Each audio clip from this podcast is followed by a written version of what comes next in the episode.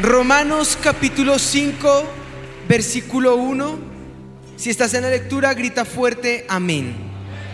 Dice, justificados pues por la fe, tenemos paz para con Dios por medio de nuestro Señor Jesucristo, por quien también tenemos entrada por la fe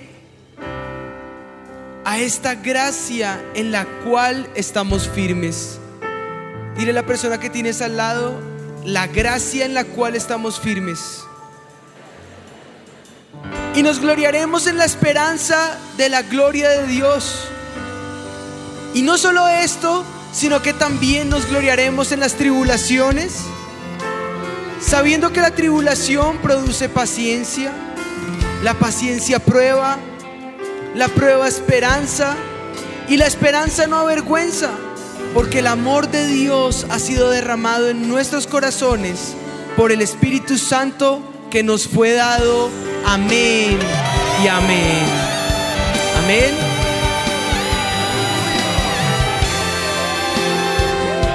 Por eso nos gloriamos en las tribulaciones.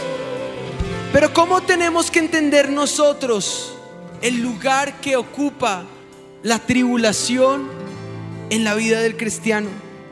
Y la respuesta de Pablo es que tienen un lugar lleno de gracia. Por eso dice que estamos firmes en esa gracia. Gracia en la cual estamos firmes, dice el versículo 2. Y su propósito en la vida del cristiano es por tanto gloriarnos en esas tribulaciones para que esa fe se fortalezca. Y en la vida vivimos retos, pruebas de fe. Con Anita hemos superado varias pruebas de fe.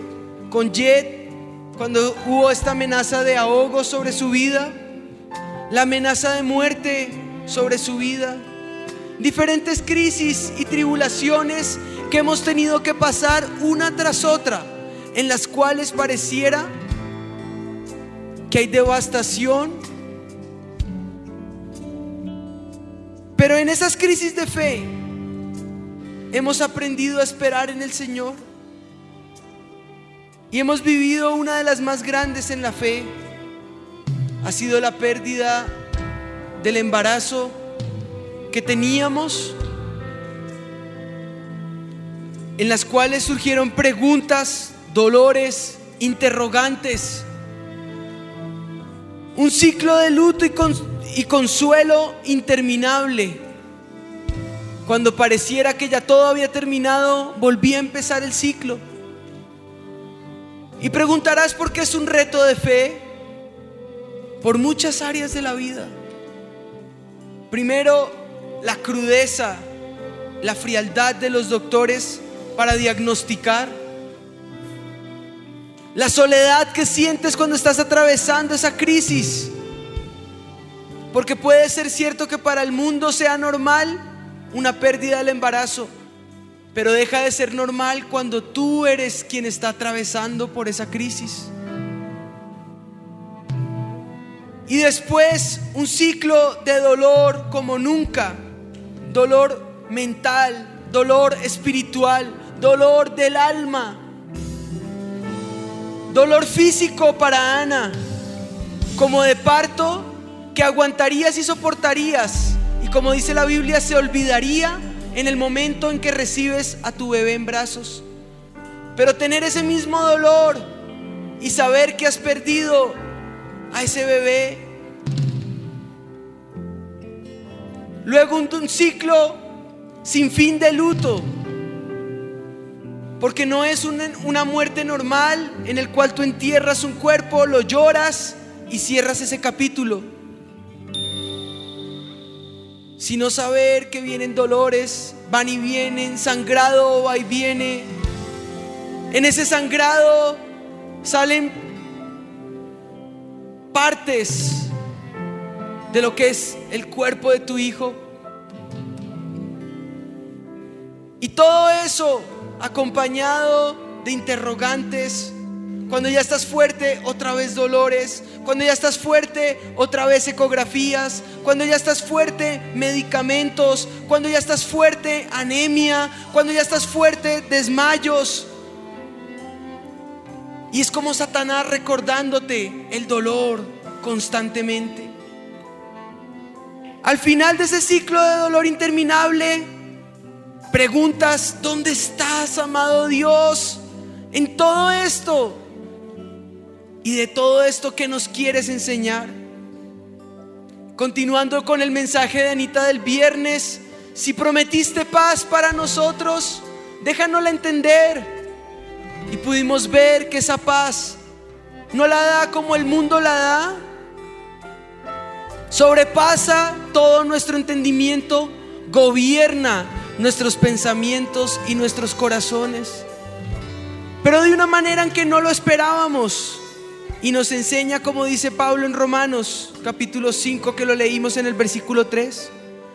No solo esto, es decir, no solo nos gloriamos en la esperanza que hay de la gloria de Dios, sino que también nos gloriamos en las tribulaciones. Cuando Pablo está diciendo que nos gocemos en las tribulaciones, no lo dice como mero espectador, sino que lo dice como aquel, aquel quien está asociado al sufrimiento. Los sufrimientos que Pablo tenía eran grandes, eran fuertes. En la segunda carta de Corintios, en el capítulo 12, dice, me, me ha dicho el Señor, bástate mi gracia, porque mi poder se perfecciona en la debilidad. Por tanto, gustosamente me gloriaré más bien en las debilidades, para que el poder de Cristo more en mí.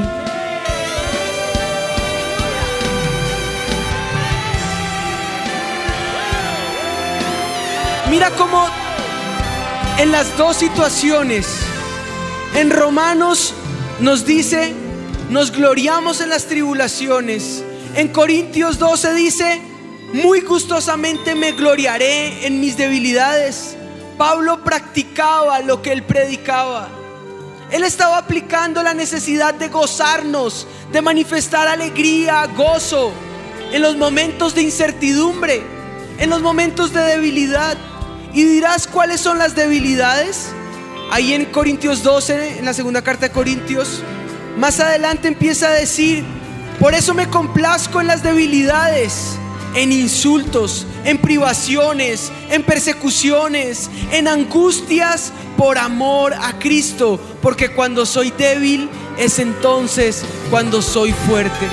En mi debilidad Él se hace fuerte en mis tribulaciones, en mis dolores, en mis insultos, en mis privaciones, en mis angustias y persecuciones, el amor de Cristo se fortalece, nos rodea, nos consuela, nos alienta y nos muestra que Él está con nosotros. Y ahí es cuando Él se hace más fuerte, amén.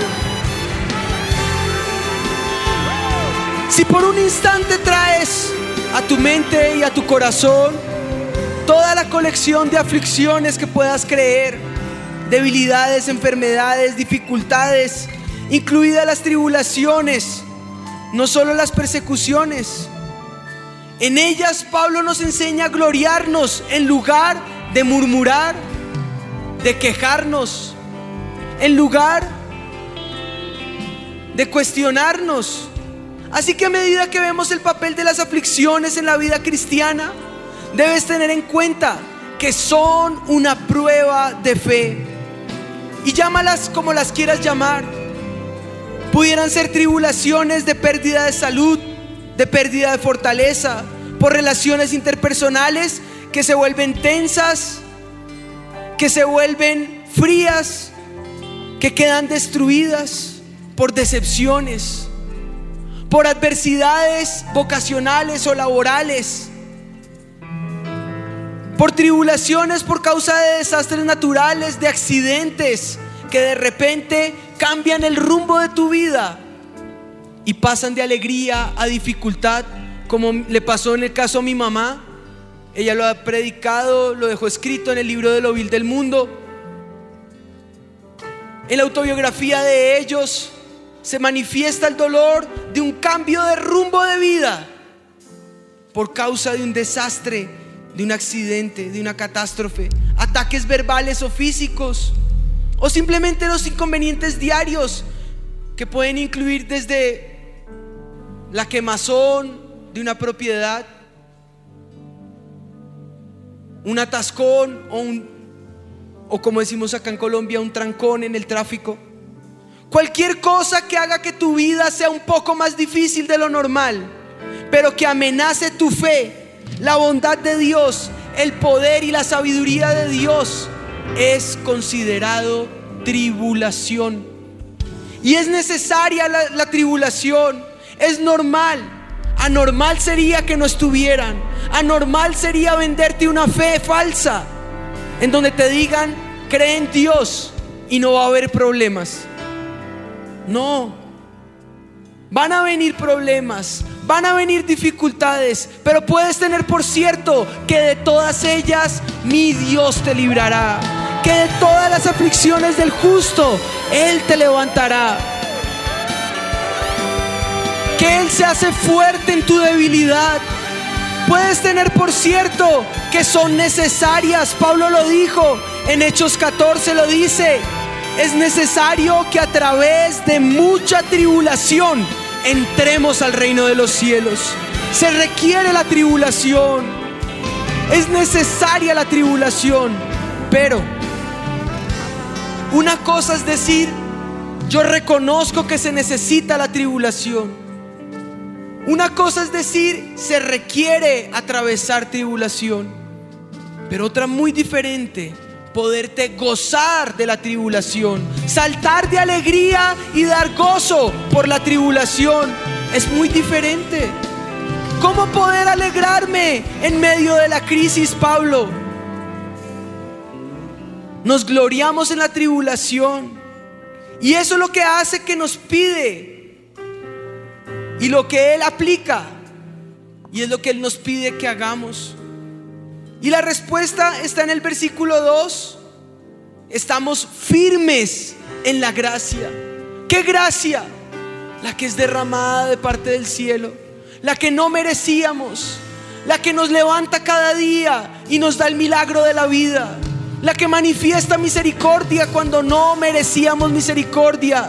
La que manifiesta perdón del cielo cuando no merecíamos perdón, la que nos ofrece sanidad en medio de la enfermedad, o la que nos da sustento en medio del luto y del dolor, la que nos consuela, esa gracia que no merecemos, esa gracia que sabemos utilizar, pero que no respetamos muchas veces. Ese poder omnipotente de Dios para ayudarnos, aunque no lo merezcamos no hay clave para superarla, sino cuando se manifiesta lo sobrenatural de Dios. Y es a partir de ese momento en que reconocemos que el poder regocijarnos y gloriarnos en las tribulaciones viene de la gracia omnipotente, la misma que ya se ha manifestado en nuestra vida, la misma que ya se ha dado en fe a nosotros. En la segunda carta de Corintios, en el capítulo 8, los primeros dos versículos, Pablo habla de una manera en que los cristianos macedonios se regocijaban en las tribulaciones. Y mira lo que es, resalta acá, dice, ahora hermanos, deseamos haceros saber la gracia de Dios que ha sido dada en las iglesias de Macedonia. Pues en medio de una gran prueba de aflicción, abundó su gozo y su profunda pobreza sobreabundó en la riqueza de su liberalidad. En ese instante tú puedes ver la gloria de Dios derramada sobre ti, manifestando gracia, manifestando perdón, manifestando misericordia, manifestando consuelo y amor. Y te deja saber que Él está contigo. Él está allí sobre ti. Él está orando sobre ti trayendo perdón, trayendo amor, trayendo regocijo, trayendo alegría, manifestándote que no estás solo, que Él te acompaña.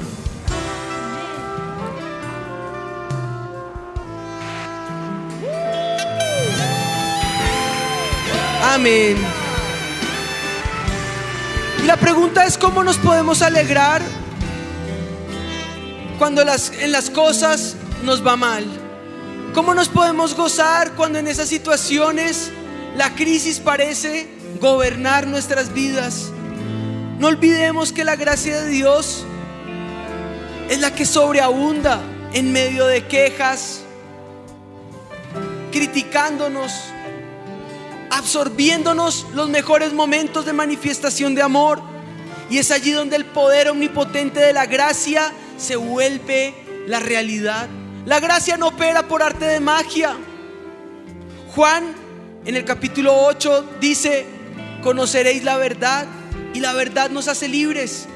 Libres de las quejas, libres de la frustración, libres de estar paralizados y de un espíritu de crítica o de queja. En ese momento la verdad de Dios opera en nuestro corazón y abre nuestros ojos a la gracia que es derramada y causa que el corazón en verdad se incline y abrace y viva esa poderosa gracia. Por eso dice, párense firmes en la gracia que Dios ha derramado sobre ustedes. Amén.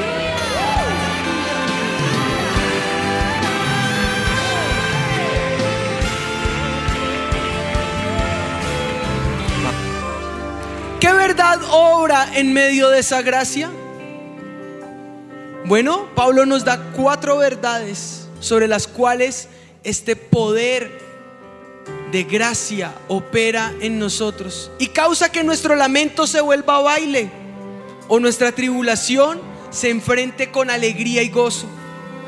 La primera dice, y no solo esto, sino que también nos groleamos en tribulaciones, sabiendo que la tribulación produce paciencia.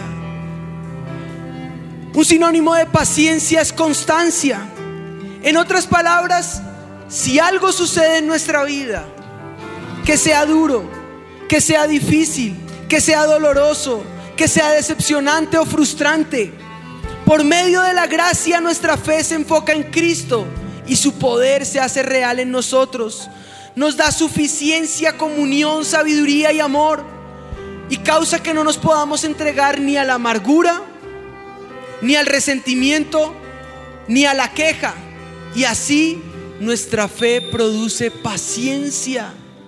Nuestra fe produce constancia. La fe se vuelve más fuerte. ¿Y cómo puede pasar? De la misma manera en que se forja el acero. Cuando el acero pasa por fuego, después de pasar por fuego, se hace consistente, se hace fuerte. Cuando Pablo dice, la tribulación produce paciencia, te está diciendo que las terribles pruebas tienen el objetivo de hacer que tu fe sea inquebrantable. Que tu fe sea inquebrantable. Pero no va a ser la única vez que tu fe pase por fuego. Porque mira lo que continúa diciendo la segunda verdad. Nos gloriamos en tribulaciones, sabiendo que la tribulación produce paciencia y la paciencia produce carácter probado. Un carácter probado. Esa palabra probado viene del griego dokinen. Y la idea es que cuando pases ese metal por fuego una segunda vez, si el metal pasa al otro lado, es un metal auténtico y genuino. Si no pasa al otro lado, se ha derretido y no es un acero consistente, sólido, auténtico y veraz. Cuando tú pasas por esas crisis, no entiendes el porqué de la situación, pero detrás de esa realidad hay una realidad celestial que cuando tú estás pasando por ese fuego, tú apelas a la paciencia, a la consistencia. Y cuando estás pasando por ese horno de fuego, no te das cuenta, pero tu fe se está convirtiendo en autenticidad. Tu fe se está volviendo verdadera. Tu fe se está volviendo sólida. No está anclada en falsas expectativas. No está anclada en falsos ideales para llegar a Cristo. no está anclada en una fe de tus padres o de tus amigos o de tus acudientes. Está anclada en la fe sólida de saber que Dios va a obrar en verdad, en justicia, en misericordia y en gracia derramada sobre ti. Una fe auténtica, avivamiento, se necesita para poder afrontar las tribulaciones con sumo gozo y con alegría. Amén.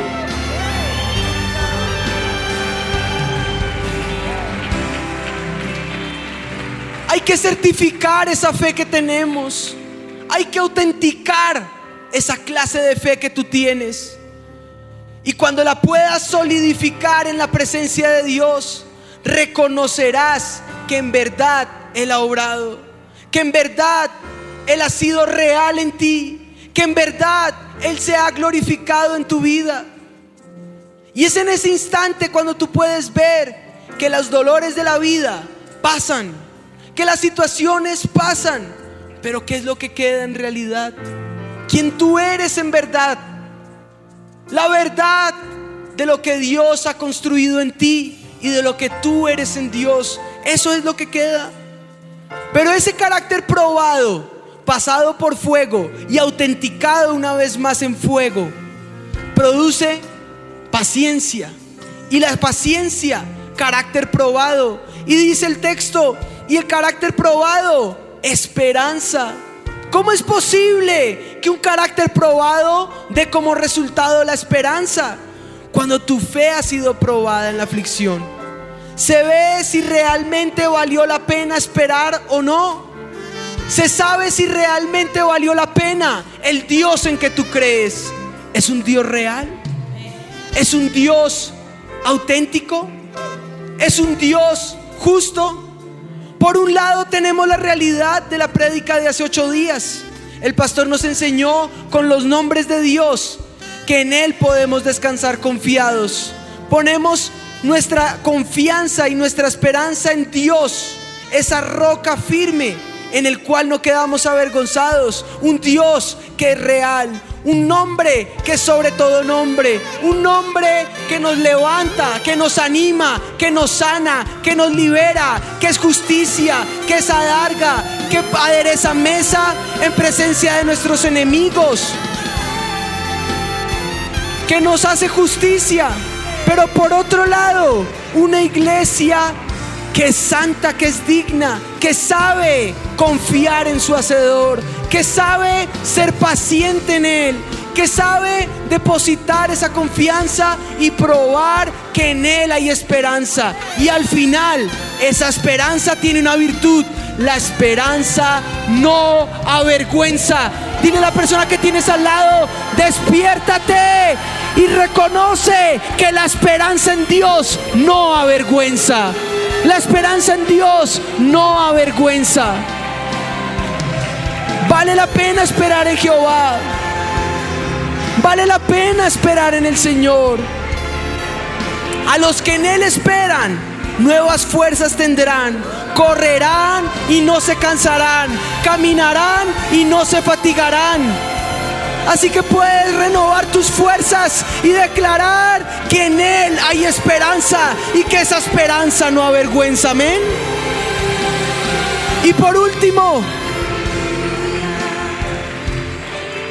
después de que tú has hecho todo por aprobar, certificar, acreditar, ser paciente y esperar en el Señor, lo que viene es un derramamiento del Espíritu, una experiencia, una manifestación gloriosa que certifica y sella en tu corazón.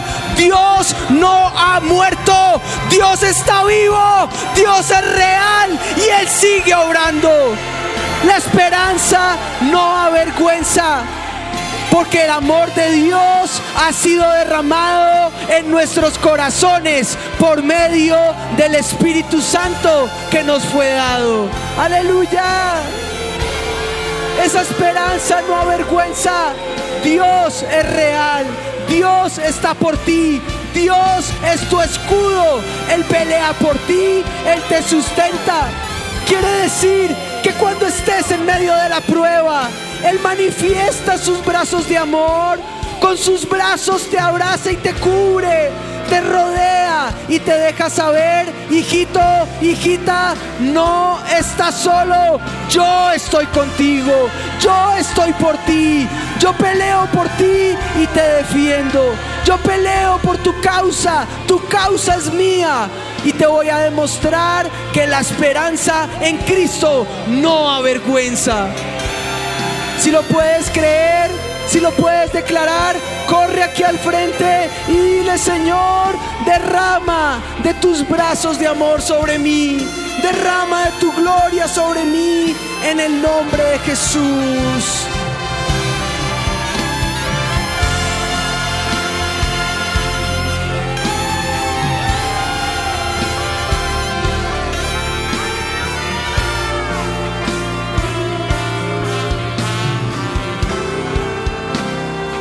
Mira lo que dice la palabra del Señor. En estos momentos en que sientes tu aflicción en el corazón. En estos momentos en donde sientes que solo lágrimas corren en tus mejillas. En los momentos donde tú sientes como lo sentíamos con Anita, la cantidad de interrogantes. ¿Qué está pensando el Señor en ese momento de aflicción? Y el Salmo 84 en los versículos 5 al 9 dice, lo puse en pantalla, pedí que no lo pusieran en pantalla para que lo puedas creer y declarar, para que puedas ver el amor de Dios que ha sido derramado sobre ti. Bienaventurado el hombre que tiene en ti sus fuerzas, en cuyo corazón están tus caminos. Esperanza, paciencia, constancia, fe probada es poner los pensamientos en Dios. Atravesando el valle de lágrimas, lo cambian en fuente. Cuando la lluvia llena los estanques, irán de poder en poder. ¿Recuerda la palabra del Señor? Cuando Él te dice que será el camino del justo de triunfo en triunfo, de victoria en victoria, vas a ir de poder en poder y vas a ver al Dios de Sión. Jehová Dios de los ejércitos, oye mi plegaria, oye mi oración, escucha, oh Dios de Jacob. Mira, oh Dios, escudo nuestro, y pon los ojos en el rostro de tu ungido. ¿Sabes qué está pasando con tus lágrimas? Tu lamento se está convirtiendo en danza. Así que alégrate, gózate en la tribulación, salta de alegría y empieza a declarar que tus lágrimas se están convirtiendo en ríos de gloria. Que tus lágrimas se están convirtiendo en unción del cielo sobre ti. Esa unción está cayendo sobre tus ojos. Esa unción está cayendo sobre tu vida en esta hora. Recíbelo ahora y empieza a declarar tu voz, tu aliento, tu consuelo. Son la manifestación de tu gloria. Levántame en esta hora, Señor.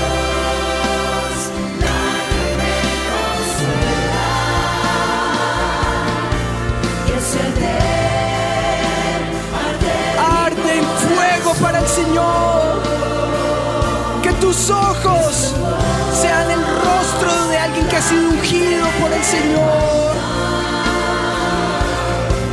Que brillen de esperanza, que brillen de paciencia, de constancia, de esperanza, de fe probada,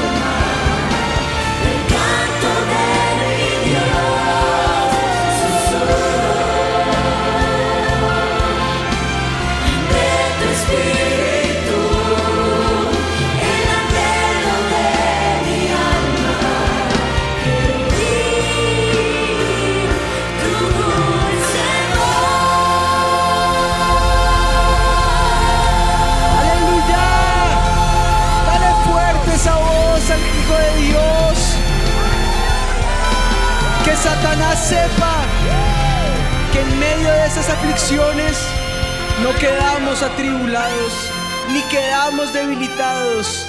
La unción del Señor hace brillar nuestros ojos como lo leímos en el Salmo y nos deja saber que se acerque cualquier tribulación, que con alegría la voy a recibir porque mi fe será como el acero en el nombre de Jesús.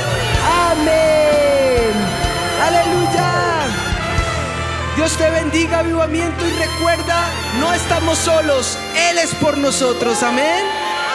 Aleluya, vamos a celebrar con alegría.